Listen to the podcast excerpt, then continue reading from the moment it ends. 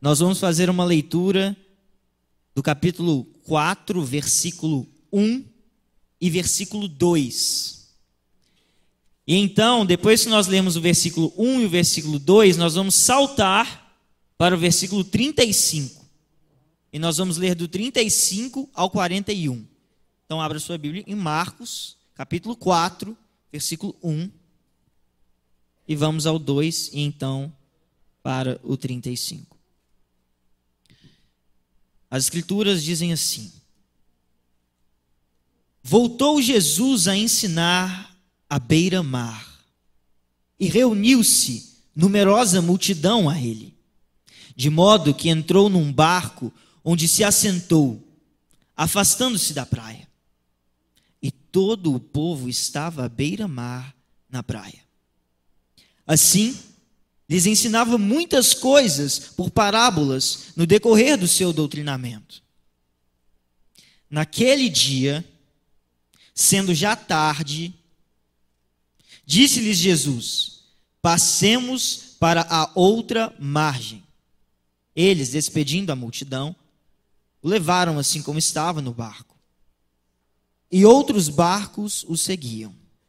Ora, Levantou-se grande temporal de vento e as ondas se arremessavam contra o barco, de modo que mesmo o mesmo já estava a encher-se de água.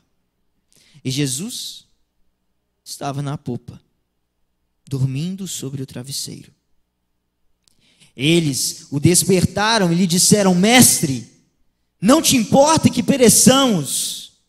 E ele, despertando, repreendeu o vento e disse ao mar: Acalma-te, emudece. O vento se aquietou e fez-se grande bonança. Então lhes disse: Por que sois assim tão tímidos? Como é que não tendes fé? E eles, possuídos de grande temor, diziam uns aos outros: Quem é este que até o vento e o mar lhe obedecem? Quando nós vamos à praia, ou quando nós vamos a um grande rio, ou quando nós vamos a um grande lago, o qual nós não conseguimos enxergar a outra margem, o que nós vemos é a água se encontrando com o céu na linha do horizonte. Talvez, poeticamente, nós poderíamos dizer que o que nós vemos então é a habitação de Deus se encontrando com a habitação dos homens. E talvez seja por isso que a figura da navegação encontra-se envolta em tanto mistério na história da humanidade. Por quê?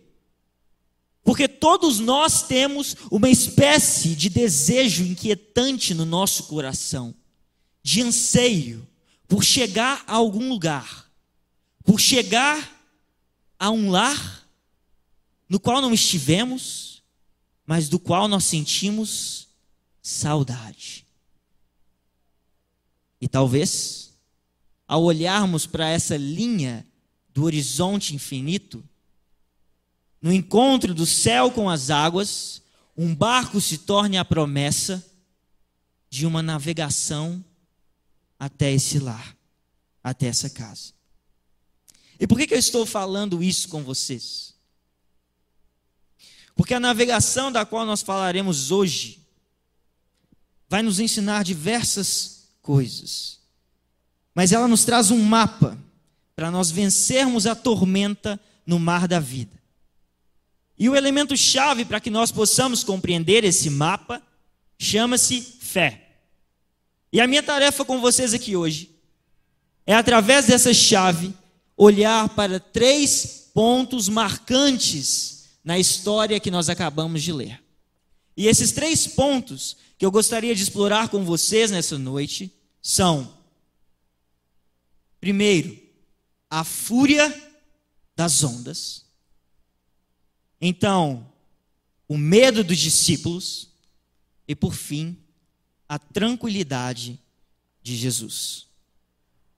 O capítulo 4 de Marcos nos fala que naquele mesmo dia, como nós lemos no começo, Jesus estava a ensinar a multidão.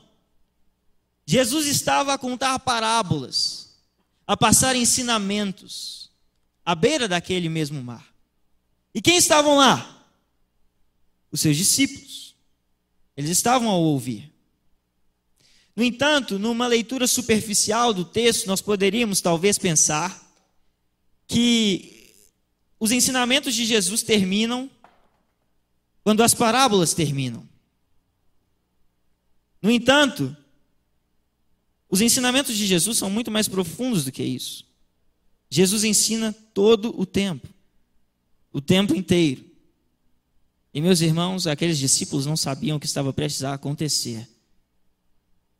Porque naquele barco que eles estavam entrando, eles se deparariam com a morte. E a morte os cobraria que o ensinamento recebido durante toda a caminhada com Jesus se transformasse ali, naquele barco, em prática. É isso que essa navegação traz à tona. Ela cobra que a teoria se manifeste em prática vivida. Ao fim, então, de um dia de ensino, Jesus diz aos seus discípulos que eles devem ir para o outro lado do mar da Galileia. Jesus já sabia o que estava para acontecer. Jesus sabia para onde ele estava indo. Jesus sabia que ali do outro lado ele encontraria um homem endemoniado e que ele expulsaria o demônio, libertaria aquele homem. Mas os discípulos não sabiam, os discípulos estavam apenas obedecendo a ordem de Jesus. Me levem para o outro lado do mar da Galileia. Esse mar da Galileia é chamado também Mar de Tiberíades e também de Lago de Genezaré. Na verdade, ele não é um mar, mas ele é um grande lago. E esse lago ele está localizado mais ou menos a 213 metros abaixo do nível do mar, em uma região cercada por colinas. E essas condições geográficas e climáticas daquele lugar fazem com que ele assuma determinadas características, como, por exemplo, estar sujeito a tempestades repentinas e fortes. O termo grego que designa tempestade aqui é lailapse. E ele é usado, para você ter ideia, para designar, por exemplo, furacões. Isso nos dá um pouco da dimensão da tempestade que nós estamos aqui falando. As águas naquele dia ficaram agitadas. E ainda que você seja um marinheiro experiente, como alguns dos discípulos, eram pescadores, você deve saber que a fúria das águas, quando contemplada, é a morte contemplada. Se você já passou algum tempo em frente a um grande corpo de água, seja ele um rio caudaloso, um mar ou um grande lago, você já deve ter sido invadido por uma dimensão de potência naquilo que você observa de grandeza naquilo que você observa. A verdade é que a água é algo indomável. E é por isso, por exemplo, que nós temos aquele ditado, talvez a sua mãe já tenha te dito, principalmente nós, mineiros, quando vamos à praia, que é: só morre afogado quem sabe nadar. Por quê? Porque aí o sujeito que sabe nadar se dispõe a enfrentar aquela potência. E ele perde noção do perigo. Mas o sujeito que sabe que não sabe nadar, não vai ousar entrar em uma situação como essa. O fato é que quando as ondas decidem se lançar contra você, não importa se você sabe nadar. Quando a correnteza decide te puxar, não importa se você sabe nadar. Essa é a força das águas. E essa era a situação dos discípulos naquela circunstância. Eles estavam em uma embarcação distante da terra firme, sendo jogados de um lado para o outro, levados de um lado para o outro, enquanto seu barco estava sendo inundado e eles estavam aterrorizados pelo naufrágio e pela morte, enquanto eles se sentiam ao mesmo tempo abandonados pelo seu Senhor, que dormia na parte de trás do barco. E é nesse cenário, um tanto quanto incontrolável, que nós temos a revelação de verdades que abalam e reedificam a nossa existência. E o primeiro elemento que eu gostaria de tratar aqui com vocês, então, é a fúria das ondas. As ondas desse texto, meus irmãos, não são as ondas que os turistas se banham. Não são as ondas que os surfistas procuram. Elas são as ondas do naufrágio. Elas são as ondas que os marinheiros fogem. Elas são as ondas de morte.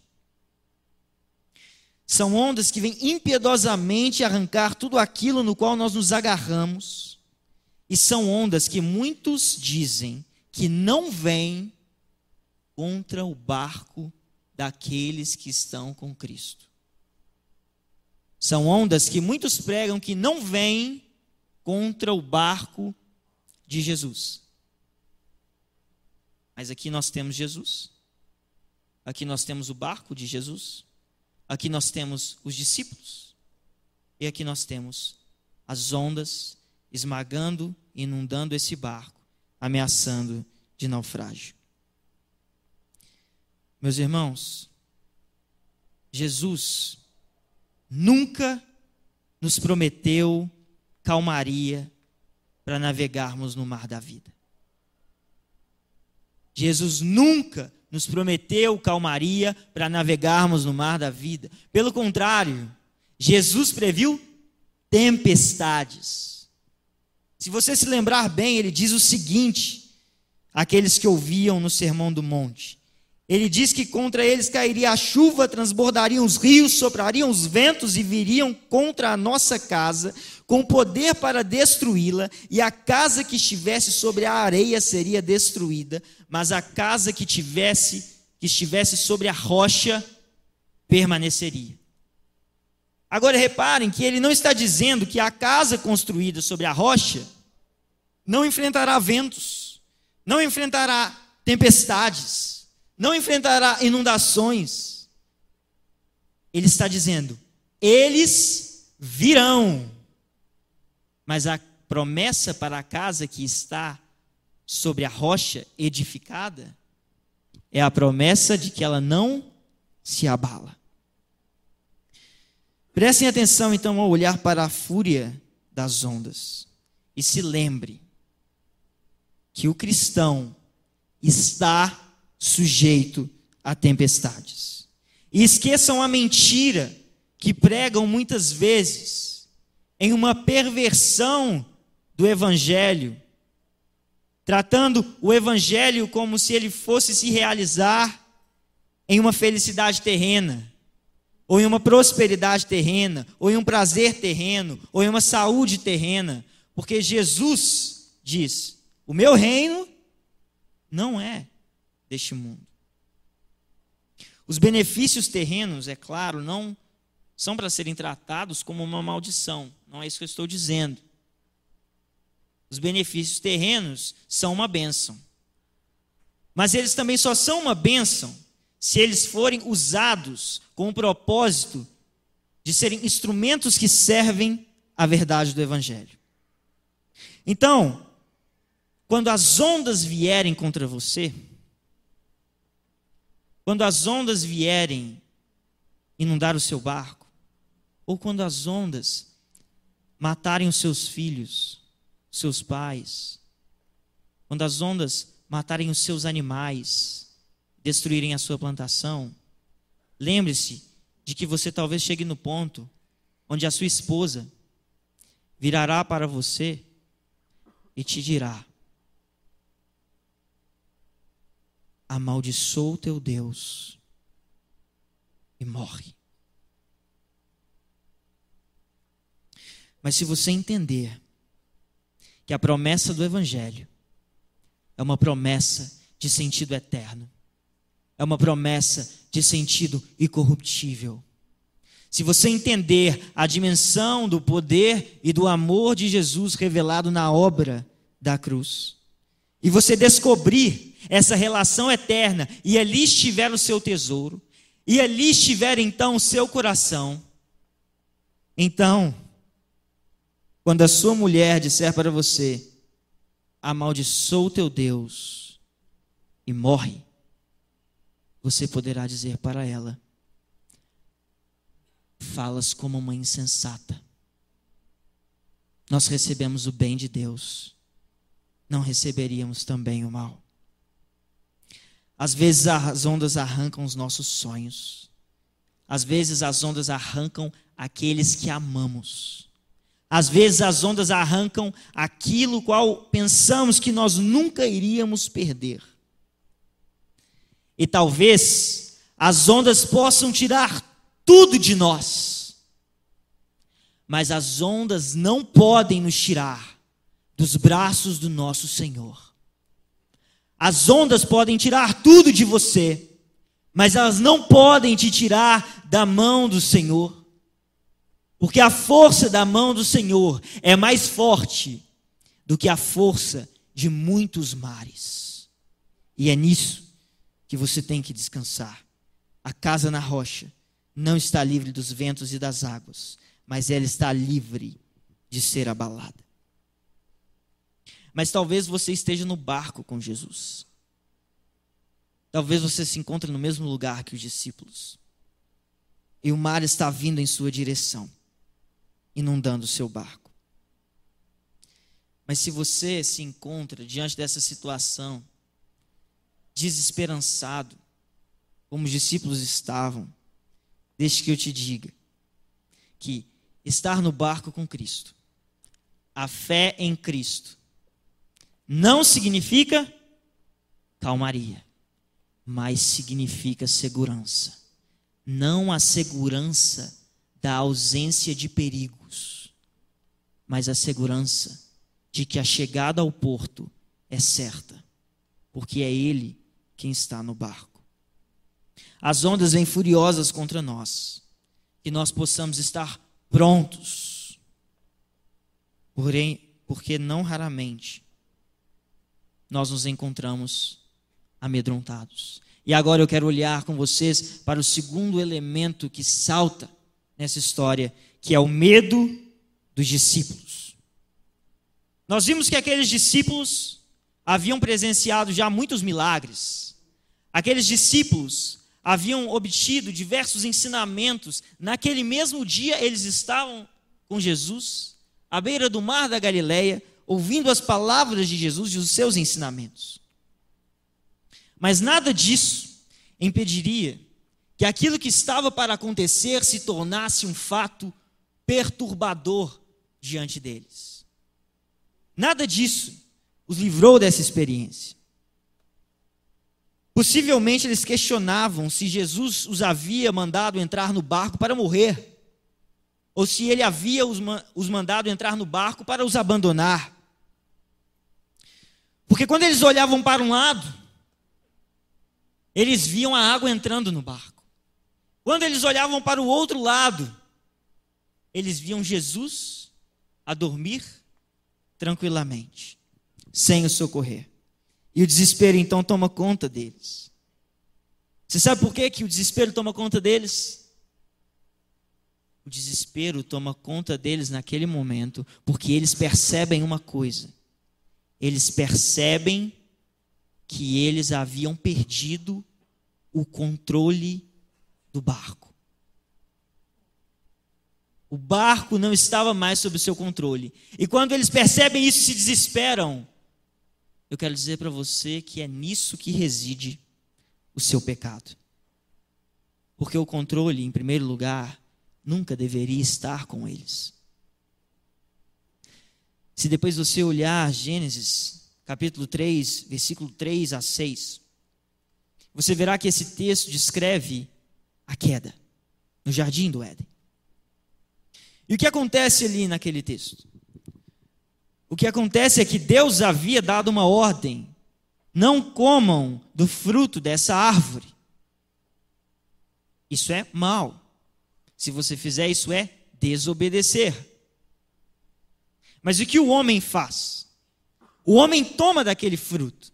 Adão e Eva tomam daquele fruto. E eles o comem. Agora entendam o seguinte: Deus havia dito que isso era mal.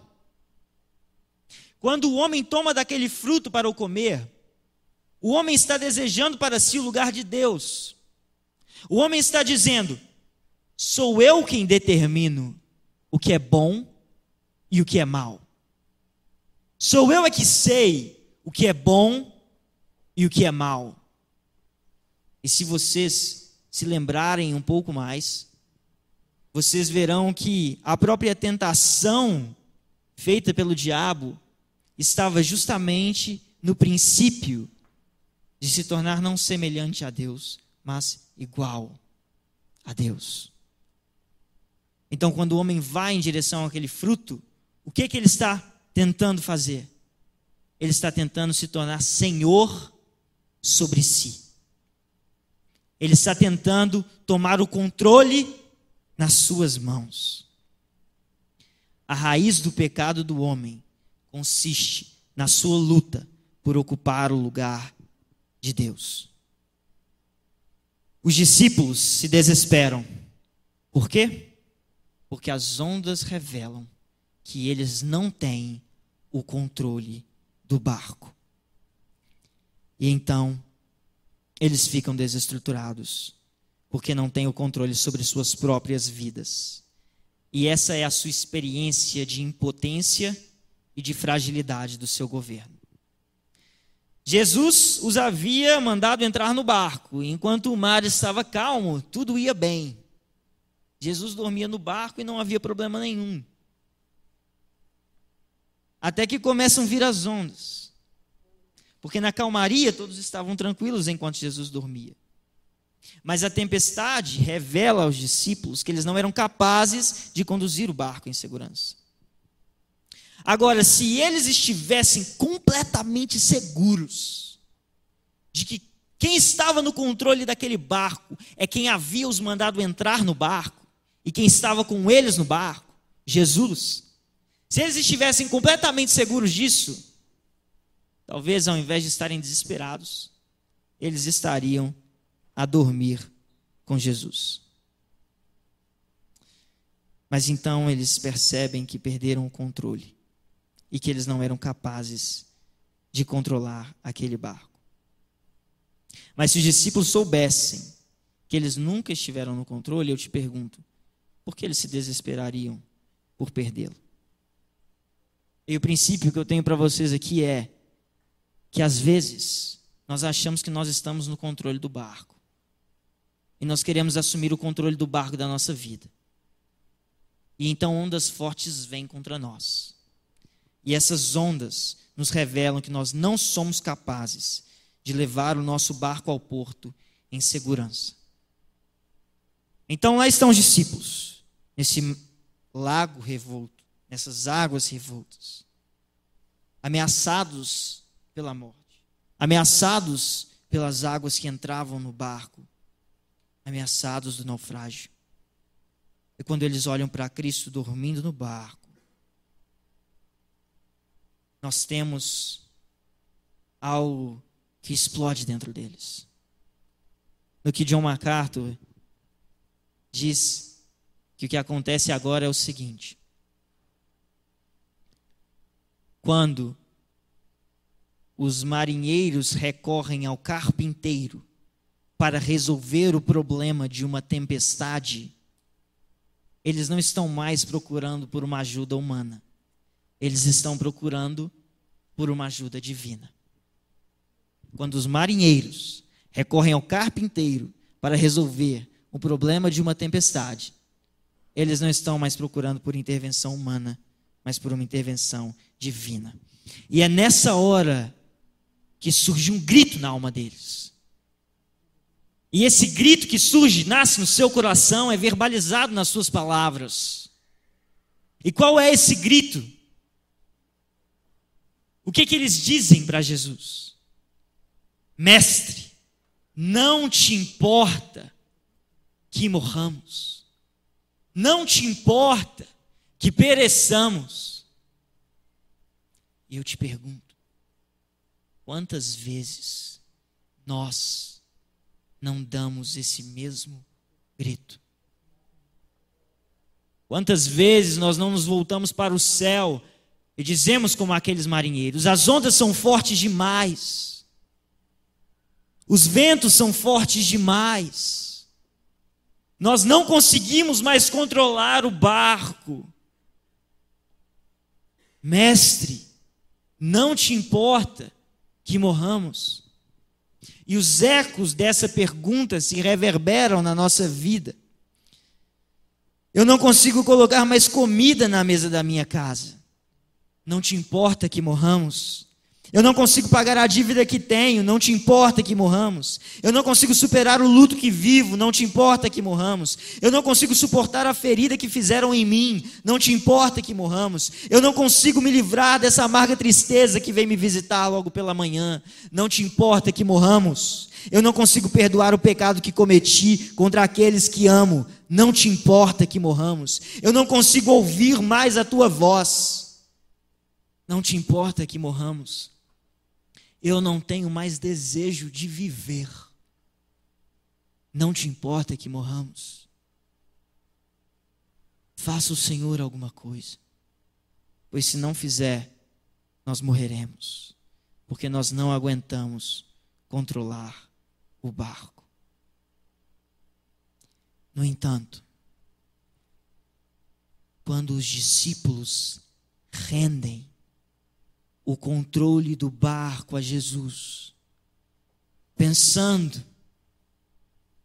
que ele se ergueria para salvar o barco de um naufrágio, pensando que ele se ergueria como um marinheiro, ele se ergue como Senhor, Criador dos céus e da terra, e ele não domina sobre o barco, mas ele domina sobre os ventos e sobre as águas.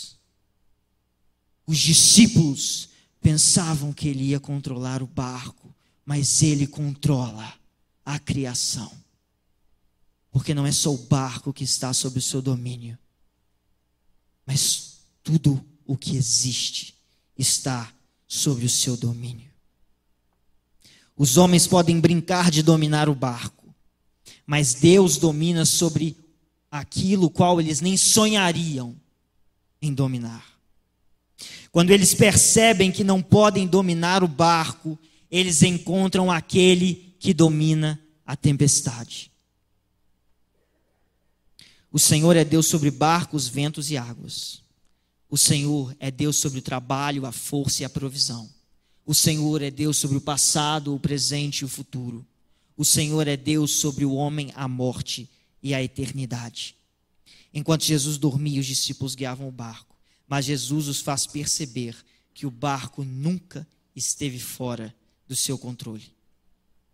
Se Jesus está no seu barco, não importa quantas tempestades tenham existido em seu caminho, e o quanto você acha que Jesus está dormindo e você está guiando.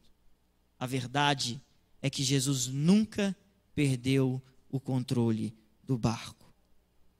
Mas às vezes você terá de enfrentar a morte e perder o controle para que você possa chegar ao ponto de dizer: Quem é este que até o vento e o mar lhe obedecem? E aqui eu me volto para o terceiro ponto que salta esse texto, que marca esse texto. O primeiro, então, foi a fúria das ondas. O segundo, o medo dos discípulos. E o terceiro, a tranquilidade de Jesus.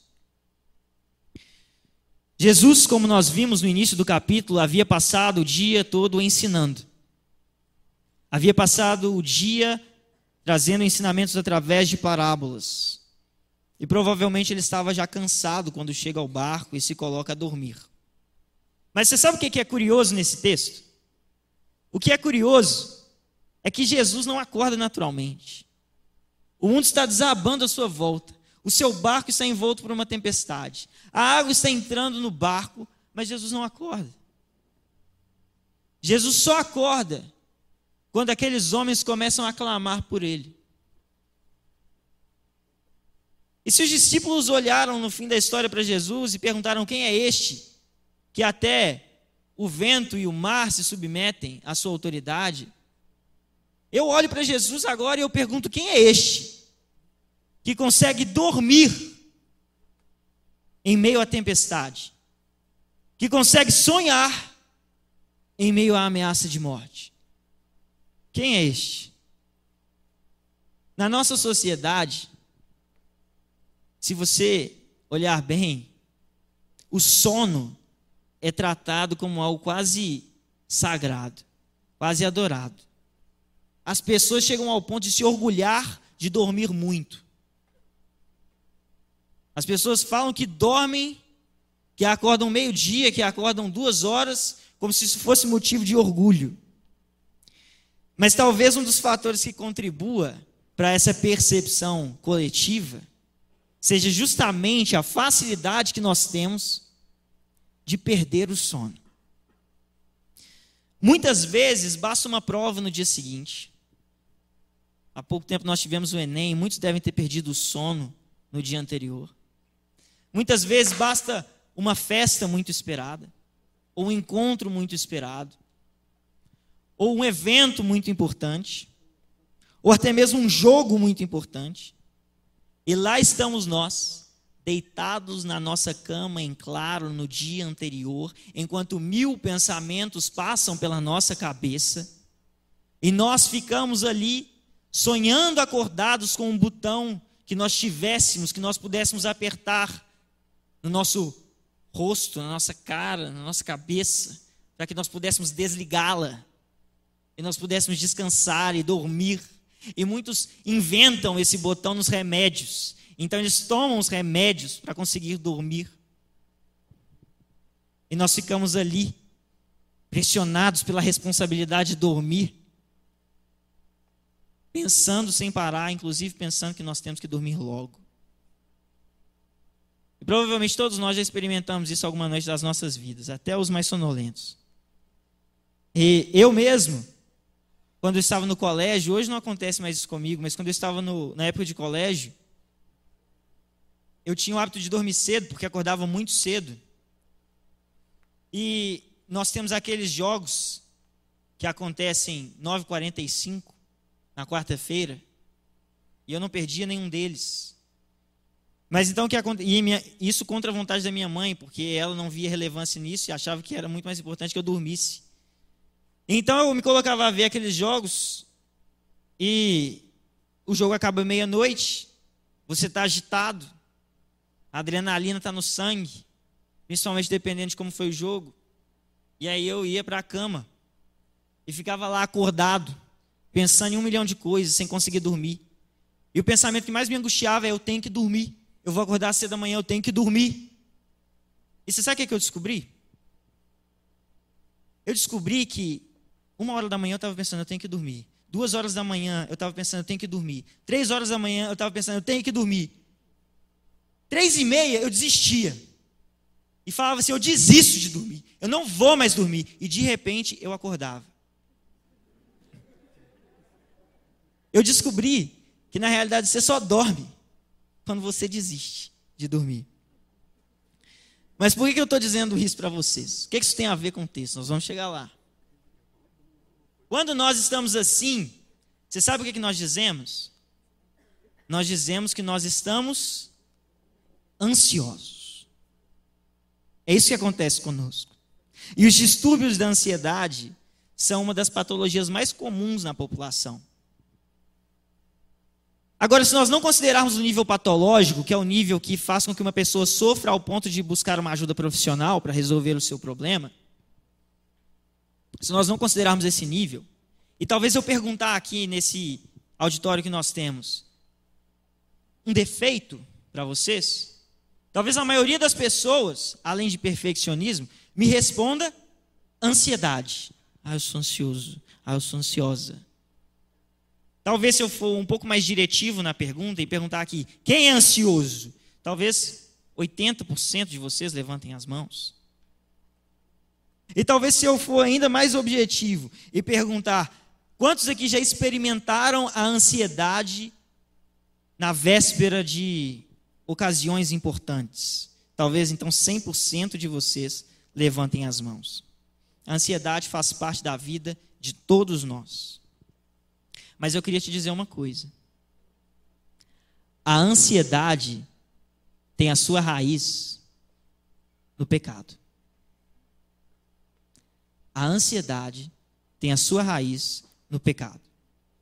Mas para que você compreenda isso, primeiro você tem que compreender que existe uma diferença entre ansiedade e expectativa. A expectativa, ela é uma sensação de ânimo, de desejo por algo esperado, por algo que você anseia, ou mesmo uma previsão de uma ocorrência futura. Agora, a ansiedade é o medo e o sofrimento gerado pela percepção da ausência de controle. Isso é ansiedade. O medo e o sofrimento gerado pela percepção da ausência de controle. Quando você tem medo diante da constatação da ausência de controle, você fica ansioso. Por exemplo, imagine que você está prestes a cobrar um pênalti na final da Libertadores. Provavelmente, eu julgo assim, você ficaria ansioso. Por quê? Porque você sabe que por mais perfeitos, perfeito que você faça a sua parte, por mais perfeito que você seja, você não pode garantir que aquela bola vai entrar. Porque existem um milhão de outras variáveis agindo ali que podem interferir no resultado da sua ação. O goleiro pode pegar, você pode escorregar e errar. Então você fica ansioso. Por quê? Porque você pode perder. Porque você não tem controle sobre esse resultado, controle absoluto. Você tem controle sobre uma parcela. Agora imagine que por algum passe de mágica você adquire controle absoluto e pleno sobre todas as variáveis ali naquele lugar. E você tem 100% de certeza de que aquela bola vai entrar. Você fica ansioso? Você pode ter expectativa. Mas ansiedade você não tem. E existem alguns caminhos que as pessoas usam para cortar a ansiedade. Por exemplo, vocês já viram aquele jogador que a gente fala? Jogador frio. Dizem que o Ronaldinho ia bater o pênalti dele na final da Libertadores de cavadinha. Ele falou isso. E o Pierre falou isso também. Mas graças a Deus ele não teve que bater o pênalti. Parece que ele está ansioso? Não. Qual que é o caminho? Por que, que ele não está tão ansioso assim quanto os meros mortais? Por causa de uma coisa que a gente chama de autoconfiança. Ele não tem o controle sobre 100% das variáveis mas ele acha que tem. Ele age como se tivesse. Só que isso é um caminho que às vezes funciona para vencer a ansiedade? A autoconfiança? Sim. Só que é um caminho falho. É um caminho ilusório. Sabe por quê? Porque ele não tem o controle. Ele acha que ele tem.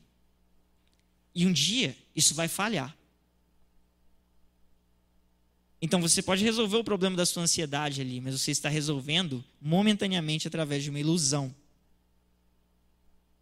O que acontece conosco então é que nós lutamos com Deus pelo controle das nossas vidas. Nós dizemos que Ele é soberano, mas nós vivemos como se Ele não fosse. Porém, ao mesmo tempo em que as nossas falhas nos acusam, e o medo do que pode dar errado nos domina, o medo do que pode dar errado nos assombra. Nos assombra por quê? Ele nos assombra porque nós confiamos em nossas capacidades de velejar e as ondas riem de nós. Então vamos pensar um pouco. Se a ansiedade é gerada pela percepção da ausência de controle, ela só pode ser vencida de maneira concreta e plena. Ela só pode ser vencida quando nós rendemos o nosso desejo de controlar aquele que é infalível e soberano. Não quando nós nos iludimos achando que nós não vamos errar, mas quando nós rendemos o nosso desejo de controlar aquele que é infalível, aquele que é soberano. Se eu reconheço que Deus é soberano e ele não falha, eu não me sinto ameaçado por nada. Eu não me sinto ansioso por coisa alguma porque eu estou sob o seu domínio. E é por isso que Jesus dormia em meio à tempestade. E os discípulos gritavam, desesperados. Os discípulos reconheceram a insuficiência do seu controle, mas Jesus tinha o domínio sobre todas as coisas. Jesus é o único que pode usar o caminho da autoconfiança para vencer a ansiedade. Porque Ele é Deus e Deus não fica ansioso. E é por isso que a Bíblia nos diz em 1 Pedro 5,7: lancem sobre Ele toda a vossa ansiedade, porque Ele tem cuidado de vós. A Bíblia não diz lancem sobre Ele toda a vossa ansiedade, porque vocês são bons demais. Ela não diz lancem sobre Ele toda a vossa ansiedade, porque vai acontecer tudo como você quer. Ela diz: lancem sobre ele toda a vossa ansiedade, porque o Deus soberano, que tem domínio sobre todas as coisas, e que através da Sua palavra disse que todas as coisas cooperam para o bem daqueles que o amam, tem cuidado de vós. Esse é o único caminho para vencermos a nossa ansiedade. Salmo 4, versículo 8, também nos diz: Em paz me deito, e logo pego no sono. Por quê? Porque só tu, Senhor, me faz repousar seguro. É só nele que nós podemos descansar. Nós lutamos contra Deus tentando tirar o controle das suas mãos e governar sobre as nossas vidas. Mas a ideia de governarmos sobre as nossas vidas, na prática, no barco, diante das ondas, é assombrosa. A única maneira de nós deixarmos de ser escravos da ansiedade e do medo é nós reconhecermos o senhorio de Cristo sobre as nossas vidas. E essa rendição, ela não é feita em uma espécie de barganha por uma vida melhor como quem deseja ser beneficiado em uma troca. Essa rendição é feita na certeza e reconhecimento de que Ele é o único digno de receber toda a honra e toda a glória, com reconhecimento de que a Ele pertence todo o domínio. Então nós entraremos nas tempestades, virão as feridas e as perdas, e nós perguntaremos o quê? Nós perguntaremos: Por que Deus? Mas então, nós descobriremos a resposta. Porque eu te conhecia só de ouvir falar. Mas agora, os meus olhos te veem. Diante dessas circunstâncias, eu me lembro de uma frase, que vocês vão me perdoar porque eu não lembro quem disse essa frase. Eu lembro apenas de quem me disse essa frase. Quem me disse essa frase foi um professor meu. Mas essa frase pertence a outra pessoa. Que é assim, mais ou menos assim. se você me desse todo o poder de Deus por um dia, você veria quantas coisas mudariam e quantas coisas diferentes eu faria. Mas se você me desse também toda a sabedoria, tudo permaneceria igual. Esse é o Deus soberano. Esse é o Deus que sabe o que está fazendo, ainda quando as ondas afligem nosso barco. E para concluir esse momento aqui hoje, nós falamos da fúria das ondas, do medo dos discípulos e da tranquilidade de Jesus. Mas agora, eu queria despertar a sua atenção para algo muito mais profundo. Para um elemento muito mais profundo que as imagens desse texto comunicam à nossa vida. Esse é um texto famoso, uma história conhecida, talvez você já o tenha lido muitas vezes. Talvez você já tenha ouvido outros sermões em cima dele. Eu tenho falado dele pelos últimos 40 minutos, talvez. E talvez você ainda não tenha percebido esses elementos que eu vou apontar aqui. Por quê? Porque há uma beleza comunicada nesses eventos que nós lemos. Uma beleza profunda e significativa que está impressa aqui nessa história. E essa beleza é o seguinte: nós, assim como esses discípulos que estavam naquele barco, estamos lutando contra as ondas que vêm nos devorar. Nesse exato momento, talvez tenham ondas vindo contra você. Ondas que estão vindo para estilhaçar o seu barco. Mas não são ondas do acaso. Não são ondas que irão te atingir porque você está no lugar errado e na hora errada. Essas ondas das quais eu estou falando agora têm o seu nome e o seu endereço. Por quê? Porque a Bíblia nos fala de um outro mar em fúria. A Bíblia nos fala de um outro barco ameaçado pelas ondas. Ela diz: Mas o Senhor lançou sobre o mar um forte vento, e fez-se no mar uma grande tempestade, e o navio estava a ponto de se despedaçar. Você sabe de quem era esse navio? Você sabe quem estava nesse barco? Quem estava nesse barco é Jonas. E esse texto que li é Jonas 1, 4.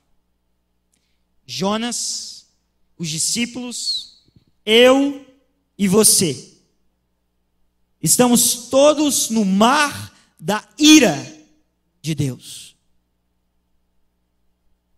E se vocês se lembram da história de Jonas, aquelas ondas foram levantadas contra ele, porque Deus lhe havia dado uma ordem, e ele estava em desobediência àquela ordem. E porque ele estava em desobediência àquela ordem, Deus envia ondas contra o seu barco. A nossa desobediência trouxe sobre nós a tempestade contra as nossas ofensas, imoralidades, idolatrias, blasfêmias e pecados. E essas ondas vêm em justiça contra nós. Essas ondas vêm para devorar o nosso barco e o nosso barco não pode suportá-las. Não importa quão bom navegante você seja. Não importa o quão forte o seu barco seja. Você não pode vencer as ondas da ira de Deus. Mas há um tripulante, um único comandante, que se ele estiver no barco, ele conseguirá se interpor entre nós e as ondas, para aplacá-las. Os discípulos estavam atordoados pela força das ondas, mas eles não perceberam que haviam ondas de poder muito mais avassalador que vinha contra eles para destroçar o barco, que são as ondas da ira de Deus. Os discípulos ficaram maravilhados com o poder de Cristo ao acalmar os ventos e sossegar as águas mas eles não haviam ainda entendido a dimensão do poder que estava para ser revelado por Cristo. Eles não haviam entendido que ele veio para aplacar ondas que fazem com que as ondas do mar da Galileia se pareçam com gotas de orvalho. Ondas tão fortes que antes dessas ondas do mar da ira de Deus, Jesus não estava dormindo. antes das ondas, dele aplacar as ondas do mar da ira de Deus.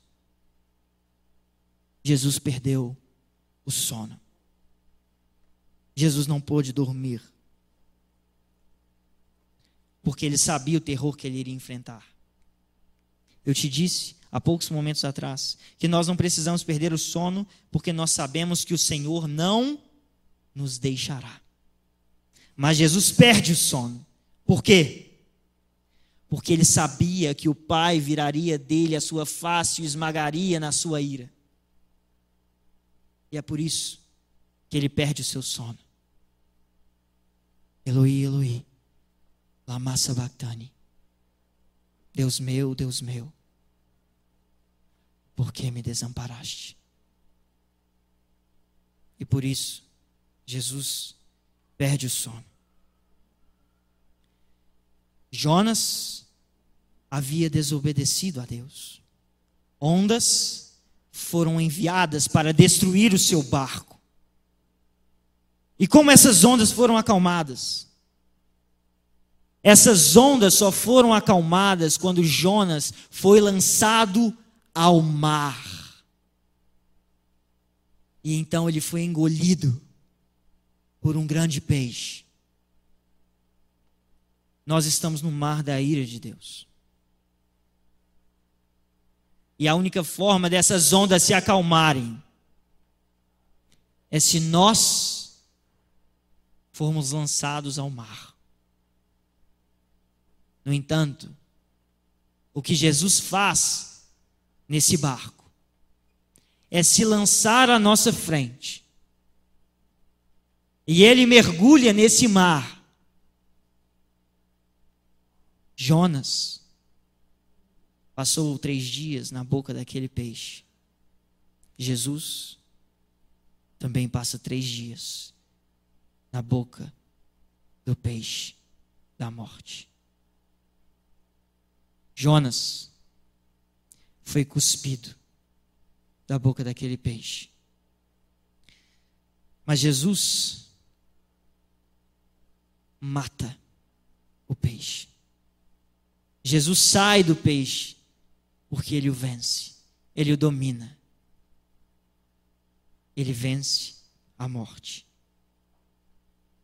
As ondas do mar da Galileia foram aplacadas pelas palavras de Jesus. Mas as ondas do mar da ira de Deus foram aplacadas pelo seu sangue. Como eu queria que você pudesse entender isso. Que as barreiras que nós construímos no nosso coração, os tampões dos nossos ouvidos fossem retirados. Porque se nós entendêssemos toda essa realidade, nós cairíamos por terra agora. Porque somente no seu sangue é que a ira foi aplacada. Mas a boa nova que eu tenho para você é: por causa de Jesus, no mar da ira de Deus, se viu grande bonança. E somente por causa dele O Cristo padeceu e ressuscitou. E por causa dele, o mar da morte se transforma no mar da pesca. E as águas da ira se transformam em águas de provisão. E a pergunta que eu faço aqui para você é: quem está no seu barco? Quem está no seu barco? Vamos encerrar orando. E eu quero deixar duas reflexões para vocês aqui. A primeira é: se Jesus não está no seu barco, meu amigo, se Jesus não está no seu barco, atente-se para a realidade que tem ondas vindo contra ele, e de que você não pode suportá-las, e de que o seu barco não pode suportá-las. E renda o controle do seu barco a ele, porque ele é o único que pode te livrar das ondas. E só Ele pode te dar a direção diante desse mar da vida. Então, se Jesus não está no seu barco, é hora de você clamar para que Ele venha, entre no seu barco, guie o seu barco, o livre das ondas e das tempestades da ira de Deus e te faça passar pelo meio desses caminhos do mar da vida. A segunda reflexão que eu quero deixar para você é: talvez Jesus esteja no seu barco. Talvez ele está lá, na parte de trás do barco, como ele estava com os discípulos. Mas você tem tentado assumir o controle do barco. Você tem tentado velejar pela sua própria força. E olha, eu vou te dizer que se Jesus está no seu barco,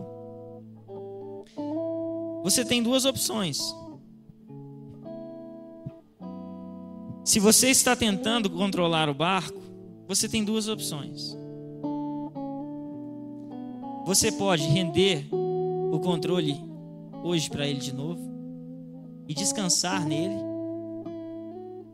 então, quando as ondas vierem, as tempestades chegarem, você vai poder dormir com ele atrás do barco. Ou você pode esperar da mesma forma as tempestades e as ondas chegarem e tentar vencê-las na força do seu braço. Mas eu já te adianto o resultado. Você vai perder o pênalti. Eu já te adianto o resultado. Você vai ser consumido. Até o dia que você vai gritar: Mestre, não te importa que morramos. Faça o Senhor alguma coisa, porque se não fizer, nós morreremos. Vamos orar. Senhor, nós queremos abrir o nosso coração agora diante da tua presença. Às vezes é tão difícil navegar no mar da vida. Às vezes ondas tão fortes vêm contra o nosso barco. Às vezes os ventos são impiedosos conosco. Mas nós queremos pedir ao Senhor nessa noite que nós possamos atingir a realidade da compreensão que os discípulos atingiram quando viram o Senhor dando ordens aos ventos e às águas. E que nós possamos descansar com o Senhor. Para que quando os ventos, as águas, as ondas vierem, a nossa casa permaneça sobre a rocha inabalável. Mas Deus, sobretudo, nós queremos te agradecer porque o Senhor saltou no mar da morte por nós. Porque o Senhor aplacou as ondas da ira de Deus que vinham contra nós, porque nós estávamos em desobediência, assim como Jonas estava em desobediência. Que amor é esse, Pai? Que leva alguém a se lançar em um mar revolto,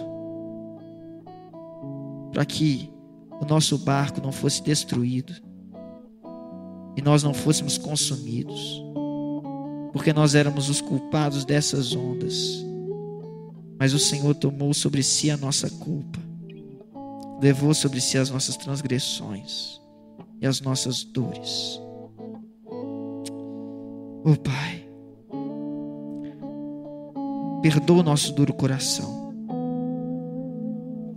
Perdoa o nosso duro coração que às vezes é capaz até de ouvir realidades tão profundas da tua palavra e nos mantermos insensíveis a essa verdade.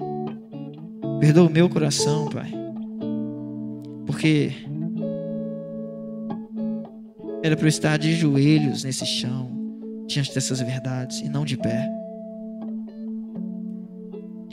Mas eu peço ao Senhor que o Senhor venha ministrar mais e mais através dessas verdades que foram expostas das Escrituras.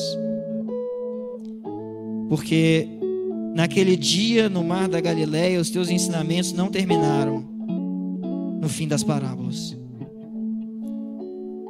E aqui eu encerro, mas os teus ensinamentos não terminam com o nosso culto. E eu peço ao Senhor que nós possamos sair daqui sendo ministrados pelo Senhor até que nós possamos atingir a compreensão da verdade que foi exposta nas tuas Escrituras e glorificar o teu nome, em nome de Jesus Cristo. Amém.